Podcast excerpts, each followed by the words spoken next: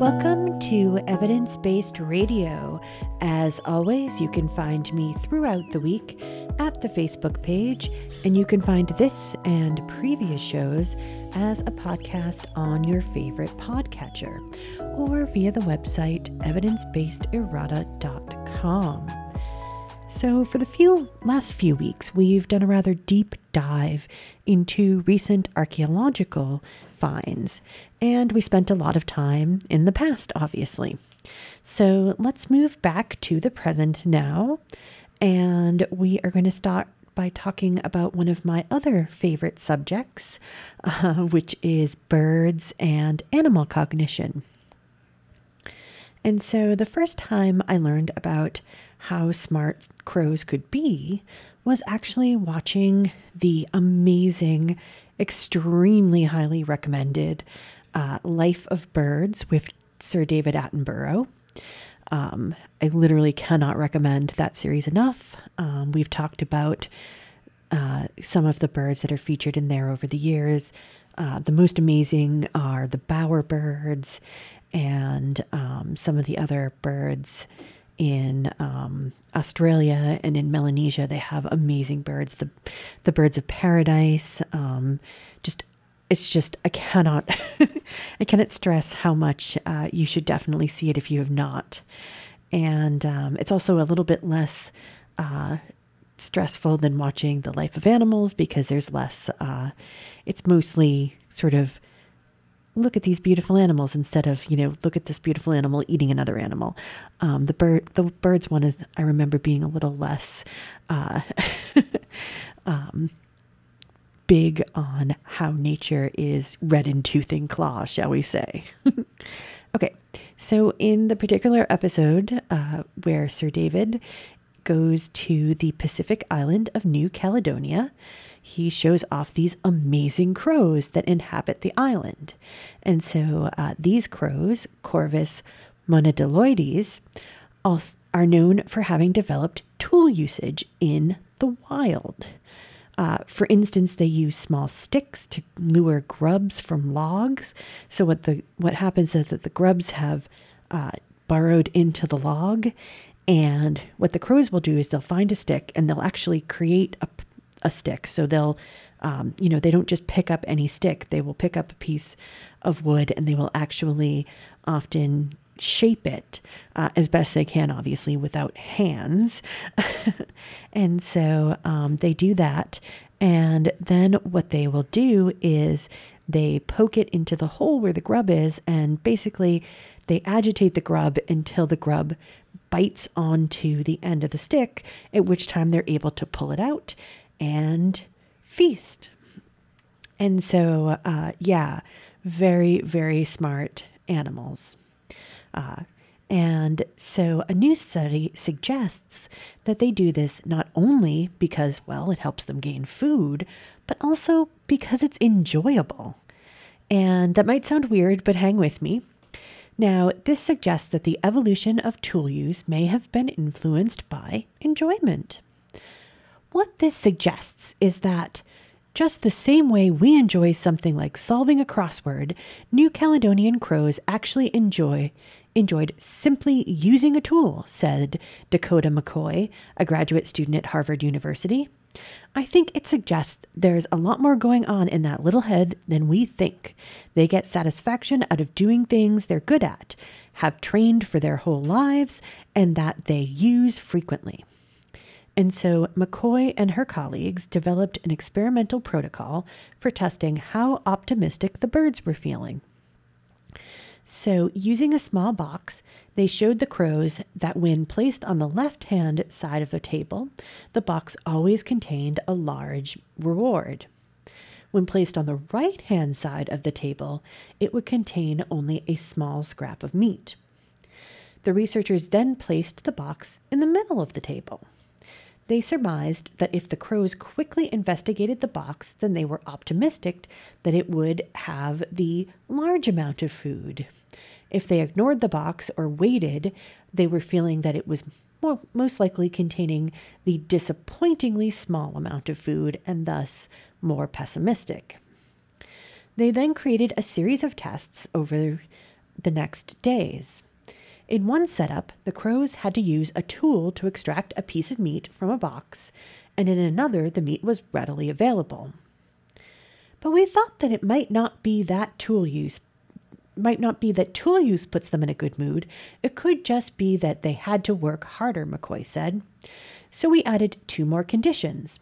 In one, the meat was right on the table, so there was no effort involved, and in another, effortful condition, they had to fly around to the four corners of the room to retrieve each piece of meat. And what they found was that the crows approached the box quickly after both the tool use and the easy test setups. They were much less enthusiastic after the test requiring them to fly around the four corners of the room in order to gather all of the food together. They enjoyed the easy condition, that was no surprise. But the surprise was that clearly they don't just like tool use because it's difficult. We controlled for difficulty, and that wasn't what motivated their interest. There is something specific about tools that they're enjoying, McCoy said. One potential answer for why tool use evolved is because crows are used to picking up objects and catching them. They actually love when you're experimenting with them to pick up your equipment and cache it away, cache it way up high where you can't get to it, she added. Once crows started using tools, the fact that it made them feel good encouraged them to keep at it, refining and developing the behavior further. Many crows are just like humans and other primates in that. When they're doing these complicated actions, they're reinforced not just by getting a prize out of it because but because they actually enjoy the process itself. And so that is super cool. Um, I think it makes total sense. Uh, we are just constantly finding new uh, ways to test animal cognition.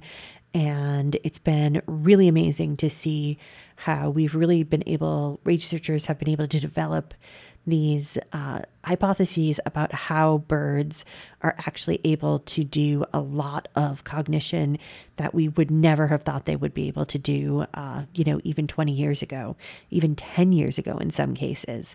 Um, and so it's just incredible that uh, we are finally able to kind of crack the code of finding out that uh, as I'm always want to say, that we're not quite as special as we think we are, and that a lot of animals have parallel, uh, not sim, not necessarily the same, but parallel uh, forms of cognition, and are able to do a lot of the things that we have always traditionally thought were only for humans.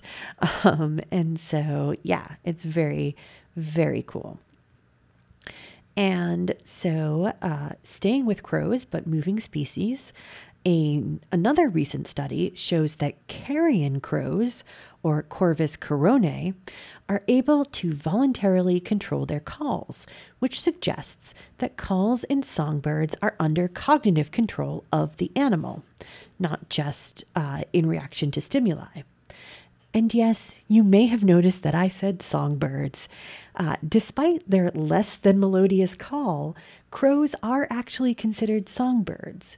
Think about the fact that I think blue jays are also, because they're um, a cousin of the corvids, uh, blue jays are also uh, songbirds. And goodness, uh, as I was coming here this evening, there was a blue jay somewhere in my neighborhood, and there is nothing melodious about the cry of a blue jay.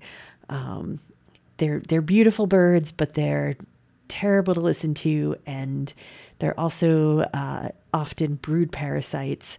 So, uh, which is when they will um, lay their egg in another bird's nest, uh, and you know, leave the raising of the chick to another bird. And so yeah, they're they're not very nice. They're very pretty. They're very very pretty, but they're not nice, and uh, definitely not uh, going to be serenading anyone anytime soon. Okay, let's get back to the story though.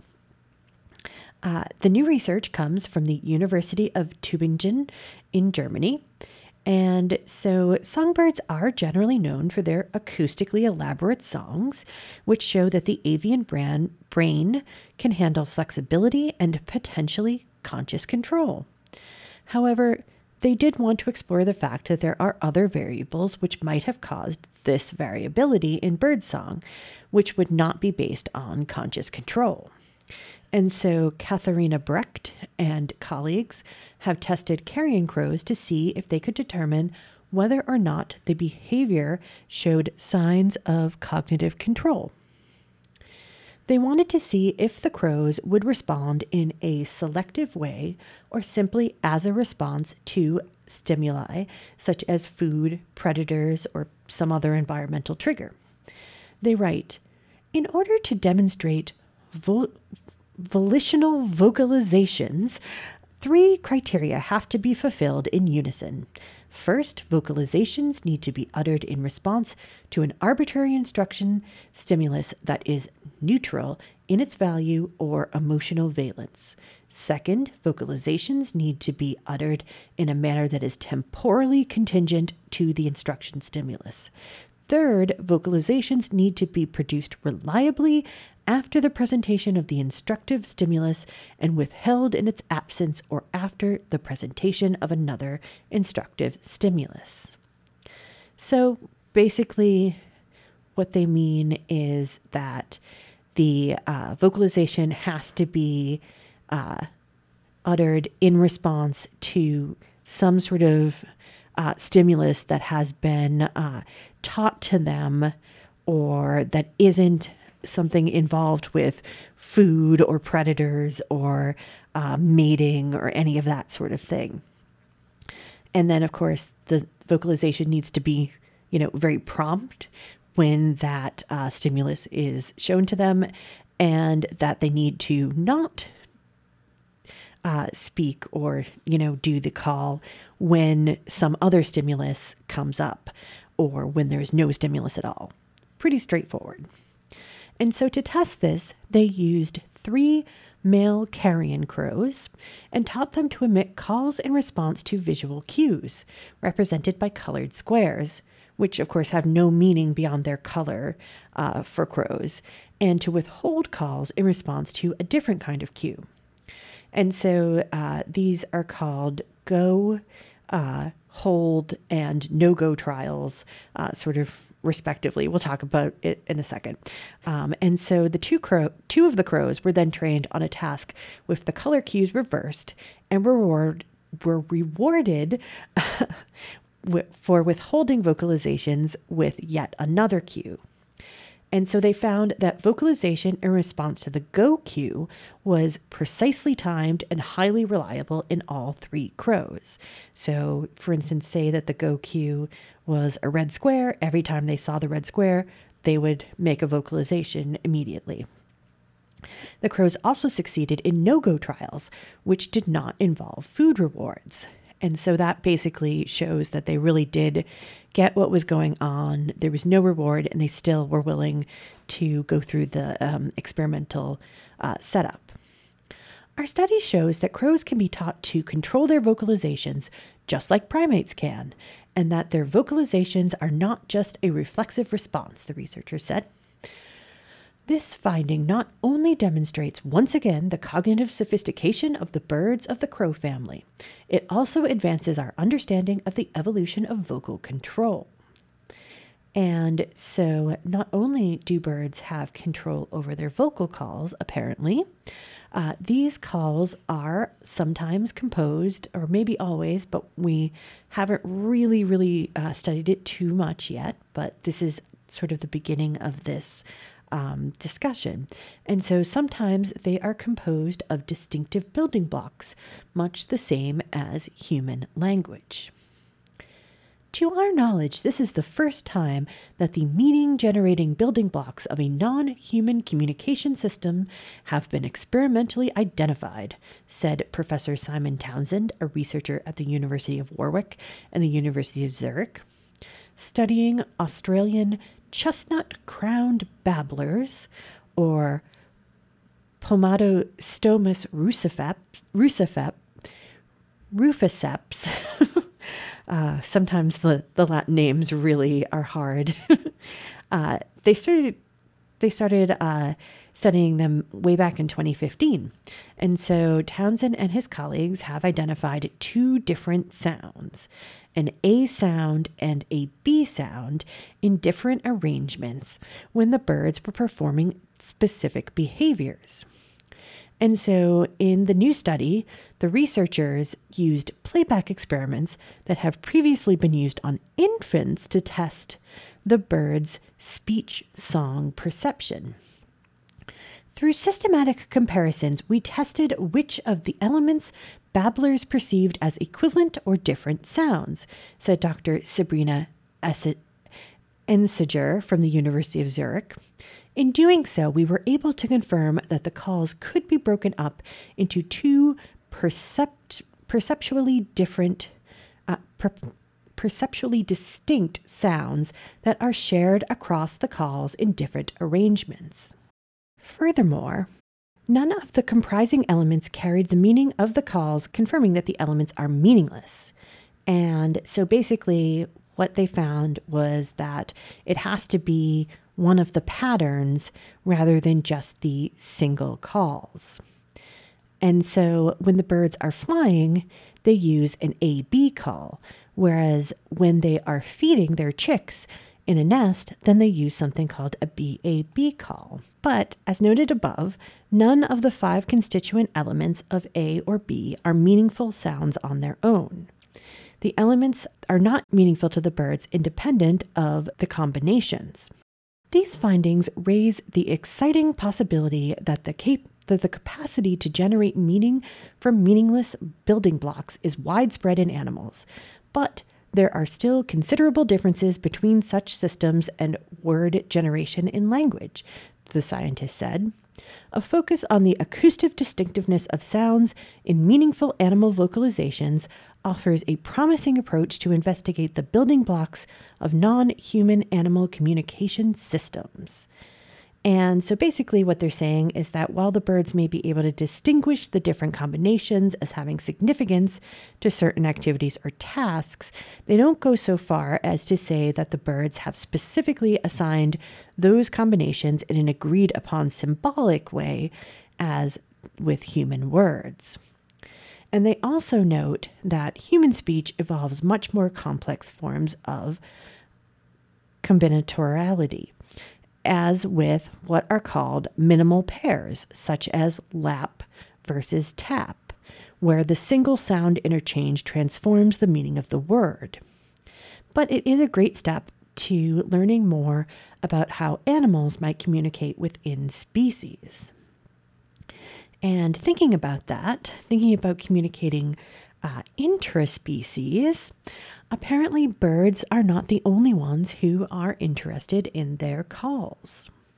It turns out that squirrels not only listen for the distinctive calls of things like hawks and birds of prey, they are also listening to other birds to alert them not only to potential dangers, but also when they can, well, relax and enjoy the music. We knew that squirrels eavesdropped on the alarm calls of some bird species, but we were excited to find that they also eavesdropped on non alarm calls, sounds that indicate the birds feel relatively safe, said the study authors from Oberlin College, including lead author Marie Lilly, an undergraduate, which I think is pretty cool. The researchers developed an app where they could record the squirrel's movements with timestamps, allowing them to observe before, during, and after a three minute interval in which first a red tail hawk call was broadcast, followed by 30 seconds of silence, and then either bird chatter or ambient background noise. And so uh, Lilly rode around the local area on her bike, apparently, uh, with sound equipment tied to the handlebars. When she found a squirrel, she would wait for it to adjust to her presence and then let loose with the hawk cry. She'd wait 30 seconds in silence, and then after, she'd play either the bird song or ambient noise. They found that the squirrels exposed to bird chatter directly after the calls were less likely to be alarmed. Now, of course, this isn't a case of specific symbiosis, for instance. Uh, while squirrels and birds are often in close proximity, there's no specific relationship between any species of birds and squirrels. This is a big difference between the kind of eavesdropping that we report on in our paper and the kind that other researchers have reported on from other species that attend to cues of safety, said Professor Keith Tarvin, one of the authors of the study. In those other cases, the eavesdroppers and the callers tend to move around together, which provides the eavesdroppers with many opportunities to learn the sounds made by the callers and learn to associate those calls with relative safety. And so it may come down to a sneaky ability of evolution uh, to create novel solutions to energy expenditure. I think that the squirrels are able to reduce the costs of being vigilant if they can exploit the information produced by the birds, said Tarvin. If squirrels can, quote, interpret the information about safety, then perhaps they won't have to allocate quite as much time or energy towards being self vigilant. That would allow them to reallocate that time and energy towards gathering more food per hour, seeking mates, caring for offspring, preening, and other self maintenance behaviors. Now, one of the other things that they mention is that while it might not have been the focus of the research specifically, this does suggest that anthropogenic noises might disrupt the ability of some animals to rely on these calls. There's a lot of good evidence that anthropogenic noise is affecting individual species, notes Tarvin. Some ecologists are looking at whether that has a cascading effect on community structures itself. The jury's still out on that, but it's interesting to think about how small things that ordinarily might not catch our attention may actually have some important implications. And of course, that's something that we've sort of unfortunately stumbled upon time and time again. So, um, you know, the thing that I think of most when I think about anthropogenic noises affecting species is in the oceans. Uh, so, for instance, we know for a fact, despite the fact that a lot of people uh, kind of uh, stick their fingers in their ears and say la la la, that sonar is affecting uh, marine animals and especially marine mammals. Um, and there's still a, the jury is out, obviously. Um, we haven't specifically figured this out yet, but uh, there is some, um, at least preliminary evidence that uh, some some beaching events might be from having been disrupted by sonar, and so it's been really hard for um, marine animals because there's a lot of things going on, not only sonar, but of course, there's also uh, one of the reasons why you don't want offshore drilling is that one of the things that people do when they're looking for oil underneath the ocean is they basically take the equivalent of a giant jackhammer and kind of not kind of they actually do just slam it into the um, into the bottom of the ocean in order to kind of create sound waves so that they can then read what's underneath the uh, crust.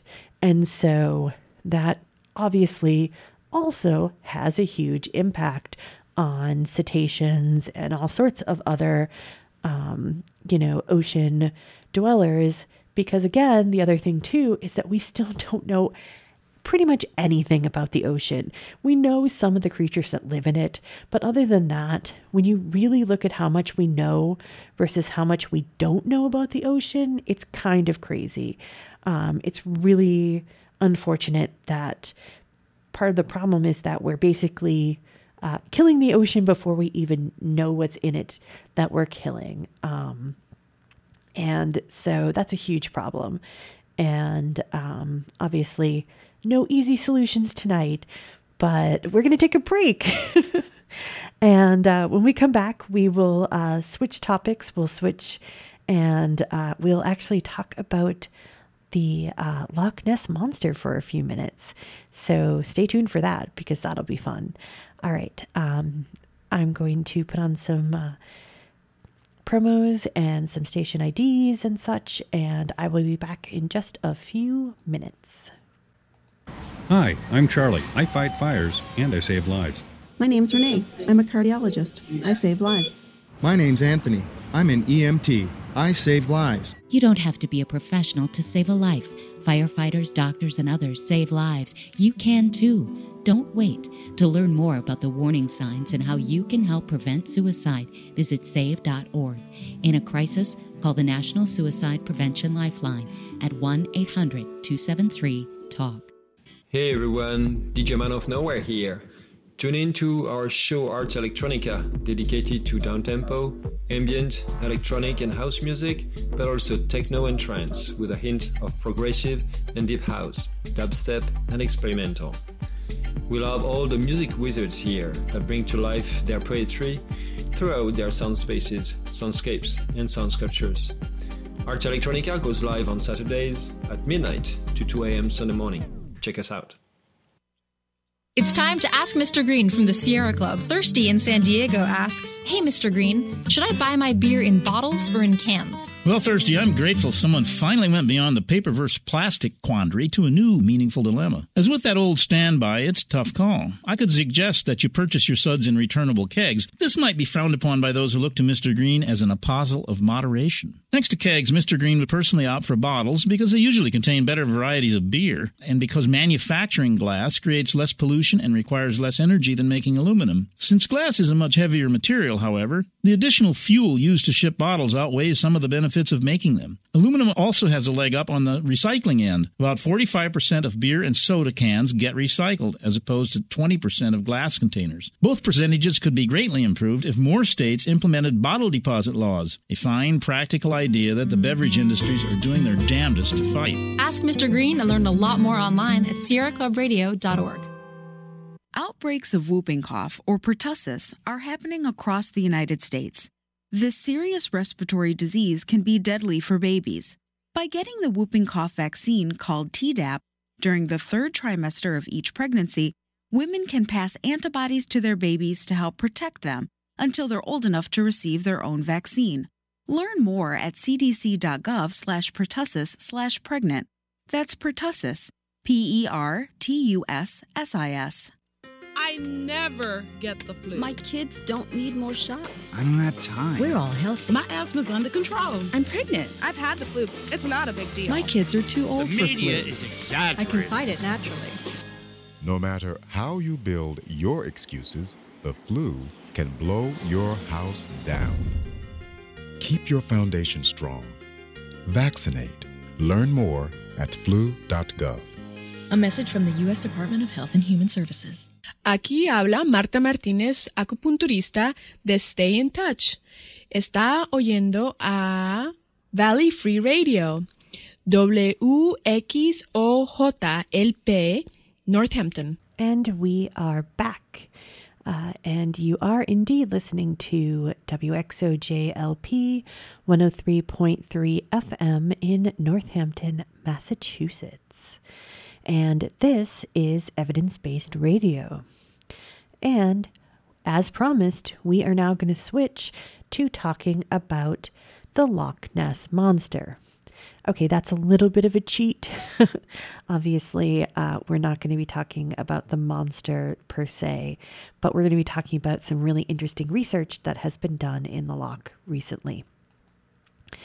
And so I do enjoy having a lovely suite of stories that all sort of flow uh, together as the birds did, uh, but I definitely don't want to keep uh, necessarily missing out on other things because I stick uh, to a theme. And so I definitely want to talk about this story, which is that there has been the revelation that large amounts of eel DNA have been found in Loch Ness.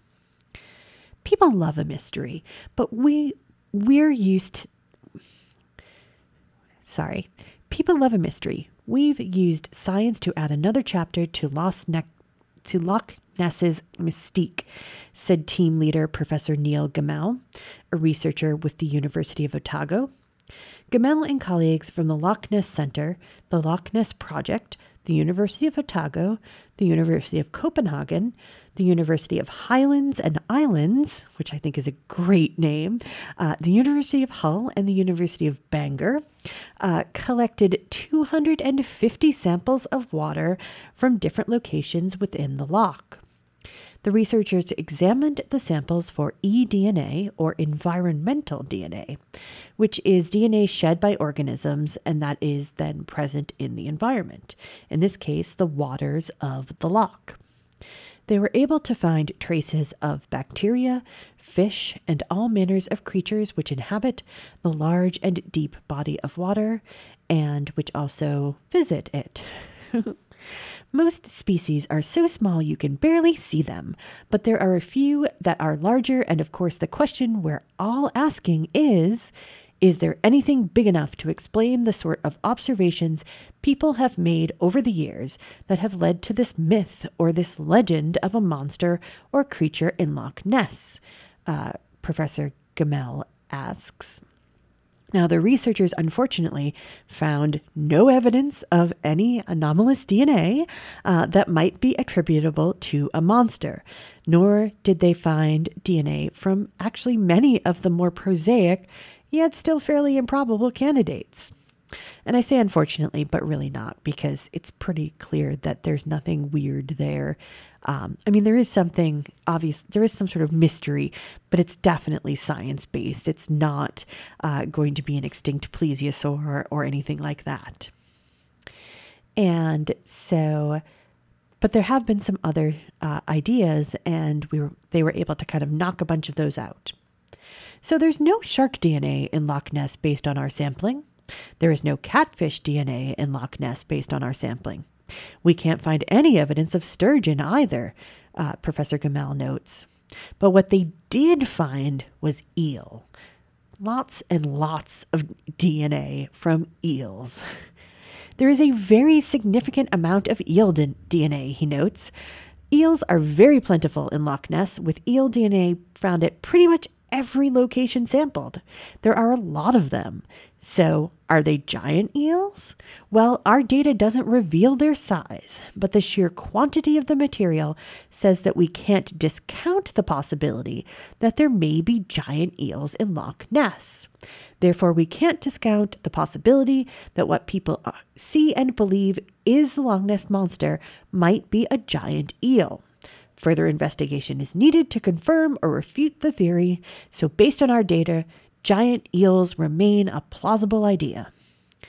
And what's cool about this is that actually, as far back as 1933, researchers had suggested that giant eels might be the cause of sightings. But of course, as time went on, uh, the idea that there might be a cryptid lurking in the lake gained popularity. Uh, and I would argue, especially as it is a great marketing tool for tourism, to have a uh, lake monster that is a cryptid uh, rather than just some giant eels. I mean, giant eels are pretty cool, don't get me wrong, but I don't think they have quite the uh, tourist pull as do uh, cryptids. And so the researchers did find other traces in the water. We also found substantive levels of DNA from humans and a variety of species directly associated with us, such as dogs, sheep, and cattle, the researchers said.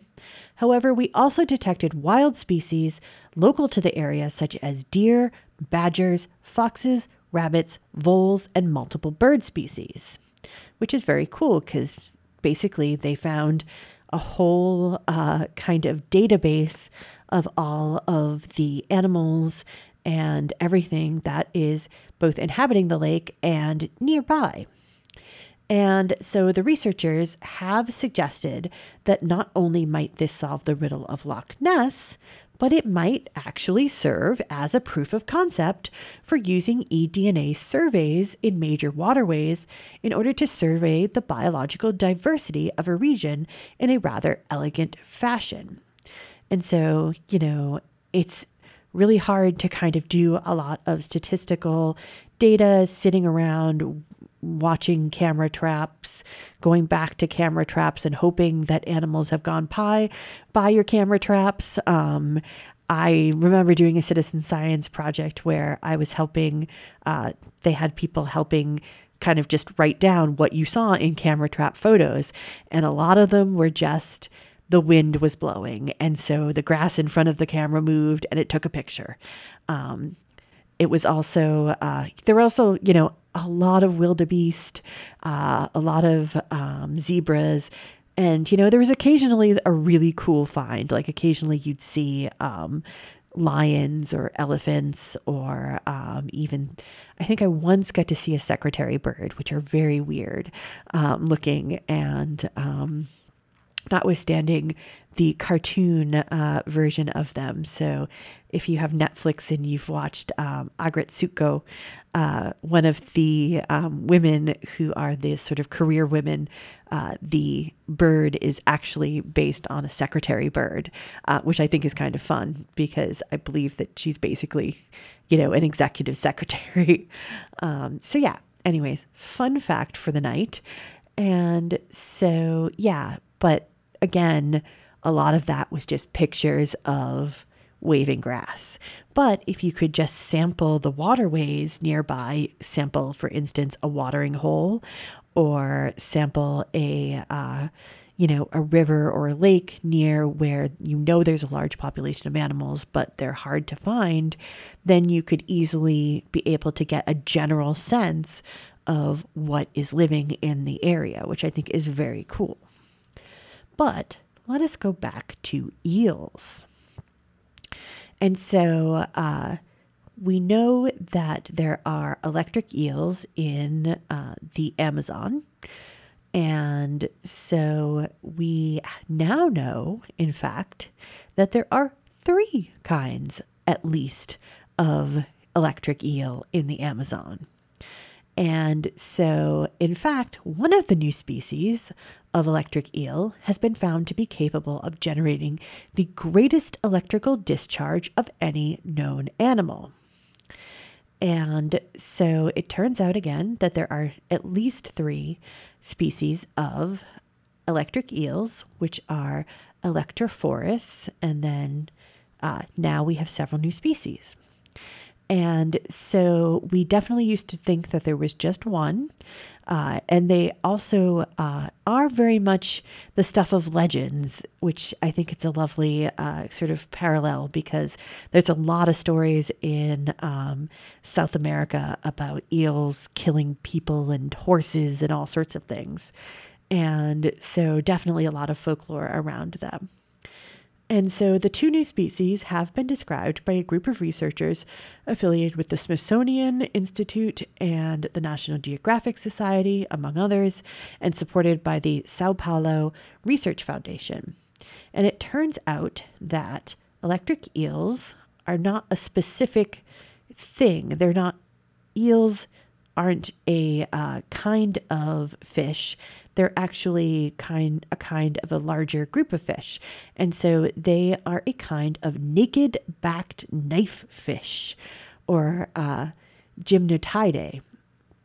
And they are most more closely related to catfish and carp than to other eel species. And so, publishing in Nature Communications, they showed that the fish, first described over 250 years ago, still has surprises to share. It also suggests avenue of research into the origin and production of strong electrical discharges in other species. Gymnotiformes, the knifefish family to which Gymnotidae belongs, are native to Mexico and South America and are largely found in freshwater habitats. Taxonomically, there are currently 250 valid gymnotophores, gymnotiform species among 34 genera and 5 families. All are capable of producing a weak electric field, which they use in communication and as an aid to navigation. Uh, you may have noticed if you've seen pictures of eels, they have very small eyes, uh, so they don't see very well with those eyes. The electric eel, which can reach 2.5 meters in length, is the only fish that produces such a strong discharge. It uses three electric organs.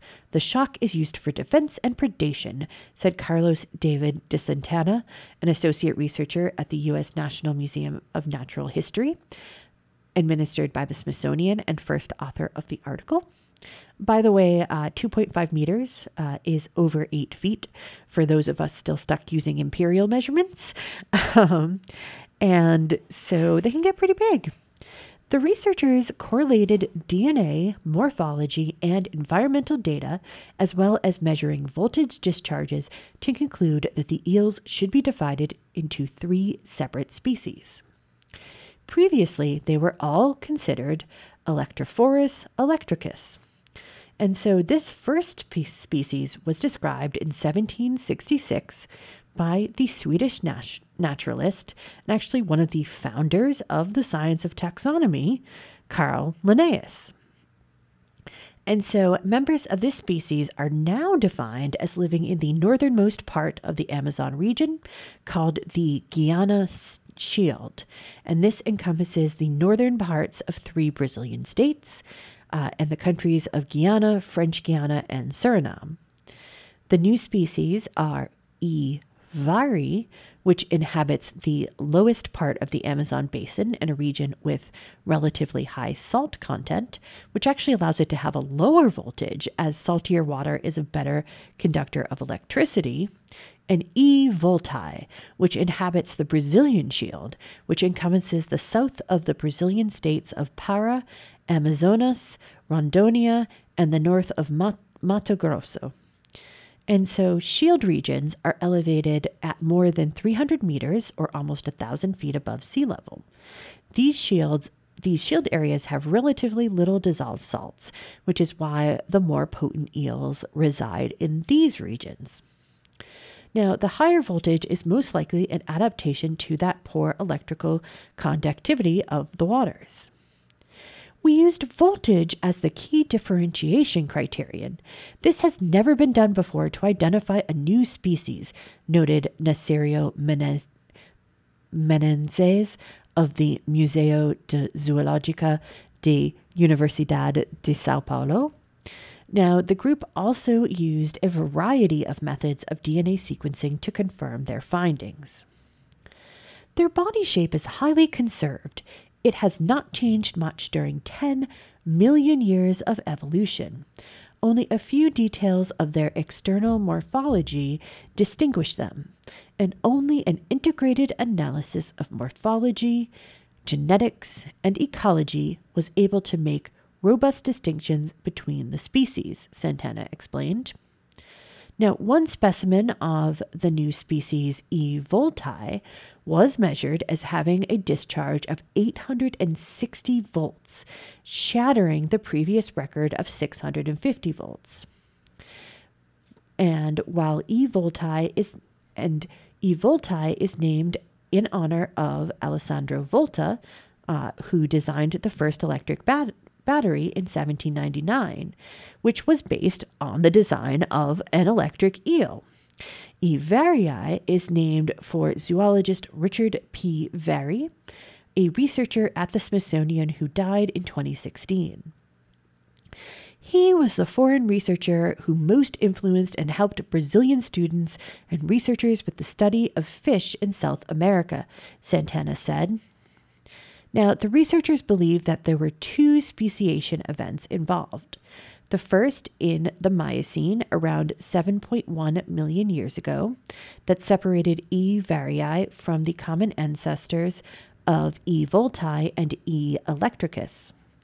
And then the researchers plan to do more testing to see if there was if the differentiation was caused in part by the different ecological niches that caused this to happen. So when you have some of those eels in a place with less um, with less salt and thus making it harder to be able to actually uh, conduct that electricity and then you have others where you can actually do it much easier that is definitely something that could lead to speciation. And so that is one of the sort of classic things that can lead to speciation is kind of uh, the classic one is different uh, ecological niches. And so if you end up with some animals on one side of a mountain and some on the other side of a mountain, they will then develop differently. That's kind of the very classic, classic uh, version of um, speciation and how it can be affected by environment and by uh, geography. And so that is something that they will definitely have to look into. And so Santana notes that while the voltage, voltage is high, it's not necessarily dangerous to humans. And of course, he would have firsthand knowledge of this, having been out in the field collecting and being shocked by the eels in the river all over the Amazon. Uh, the amperage around 1 amp is nothing compared to the 10 or 20 amps that can be discharged for, from inst- for instance, a power outlet. And of course, if you were unable to pull away from that amperage, it could be fatal. Now, the discharge is also direct current in that case rather than alternating or pulsing current, which is employed by the eels. The electric organ also takes time to recharge after a large shock. And so, while fairly harmless to a healthy human, a group of eels could be dangerous to someone who has a weak heart or someone who's drowning, for instance. The shock stuns the victim. It's sufficiently strong to help the fish capture prey or scare off a predator, Santana said. And so they also expect that uh, they actually will probably be able to find more species among other knife fish genera. And so that will be really interesting. And so I think I forgot to say that uh, they the first branching off was in the Miocene around 7.1 million years ago, uh, when the E. varii uh, branched off from E. volti and electris, and then E. volti and electris would have diverged in the Pliocene around 3.6 million years ago. And so, yeah, not so long ago, in geological terms at least. Um, and of course, that's partially because they are still much more uh, alike than the other.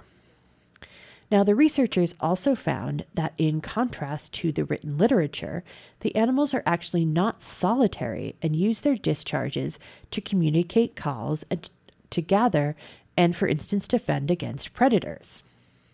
Groups of up to 10 adults were regularly observed.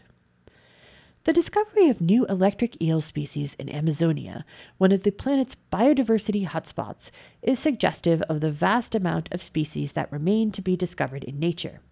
Furthermore, the region is of great interest to other scientific fields, such as medicine and biotechnology, reinforcing the need to protect and conserve it, and is important for studies involving partnerships among Brazilian researchers and between us and groups in other countries to explore the region's biodiversity, Santana said. Sigh.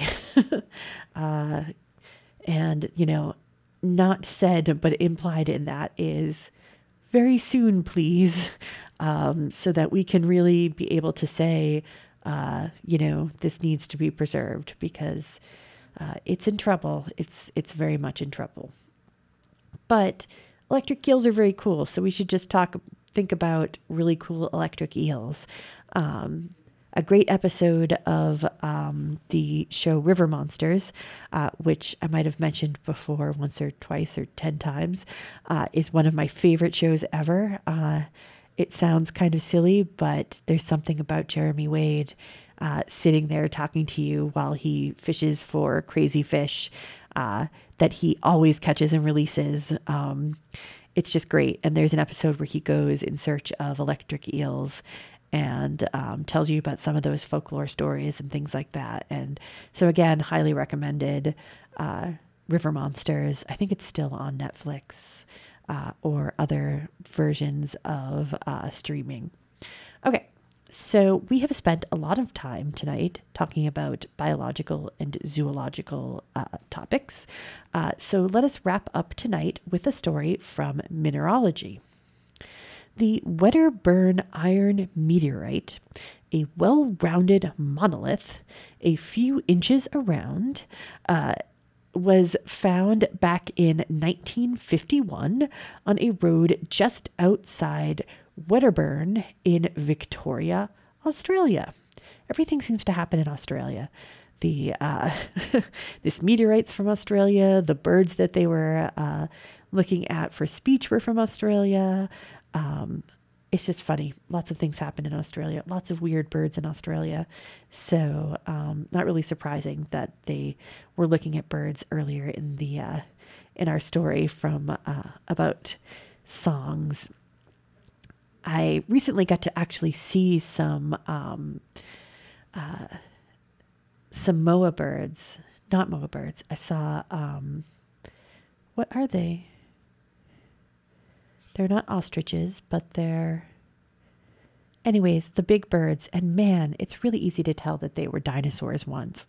Um, my mind is completely blanking, but um, yeah, and also, I did read recently talking about uh, harkening back to the life of birds again. I read I read recently that the um, kakapos, which are these adorable sort of cat-sized parrots, that they've actually kind of been doing better. Uh, there's still some worry about them uh, not surviving, but they've been doing better, which is really cool. Uh, but getting back to this meteorite, um, the uh, it was found in 1951. And so, you know, then it kind of was left on a shelf. We've talked about this whole thing about things in museums that eventually are uh, found to have cool things in them when somebody finally gets around to looking at them. So, recently, a team of researchers from Caltech, UCLA, and the Maine Mineral and Gem Museum, which is a place I now want to visit, uh, performed a mineralogical investigation of the meteorite analyzing a polished thick section of the meteorite from the UCLA meteorite collection, they found a novel iron carbide mineral. The mineral is called edscottite and it has a chemical composition of iron 5 carbon 2. Edscottite is a new iron carbide Fe5C2 joining the other two carbides found in iron meteorites, cohenite and haxonite as a naturally occurring approved mineral. Uh, the researchers noted. The mineral name is in honor of Edward R. D. Scott, a pioneering cosmochemist, which is a great uh, title to have, as at the University of Hawaii at Manoa for his multifaceted contributions to research on meteorites. And so the authors used high resolution scanning electron microscopy, electron backscatter dif- diffraction, and electron probe microanalysis to determine the chemical composition, structure, and phases of the new min- mineral. It occurs as lathe shaped single crystals. Uh, basically, they look like kind of uh, single plates and they are white when you kind of look at them under the microscope. Now, the mineral would have initially been formed in the core of another planet. Like, like cohenite and haxonite, edscottite uh, forms in low nickel iron known as cam- in the meteorite literature. But unlike these two carbides, it forms lathes, possibly due to very rapid growth after supersaturation of carbon, they said. And so, yeah, basically, it's just a really cool new thing that hasn't been seen before and comes from the core of another planet, somewhere that is probably uh, either no longer a planet or had a really bad time with another impact in order for bits of its core to have ended up in meteorites on Earth. Um, but yeah, so that's all the time we have for tonight. Uh, do stay tuned again for next week and also for civil politics coming up next. So definitely do stay tuned for that. And have a great weekend. Evidence Based Radio is a member of the Planetside Podcast Network. To learn more, go to planetsidepodcasts.com. The theme song is Widgeon by Birdboy. Purchase the full song at smarturl.it slash birdboy.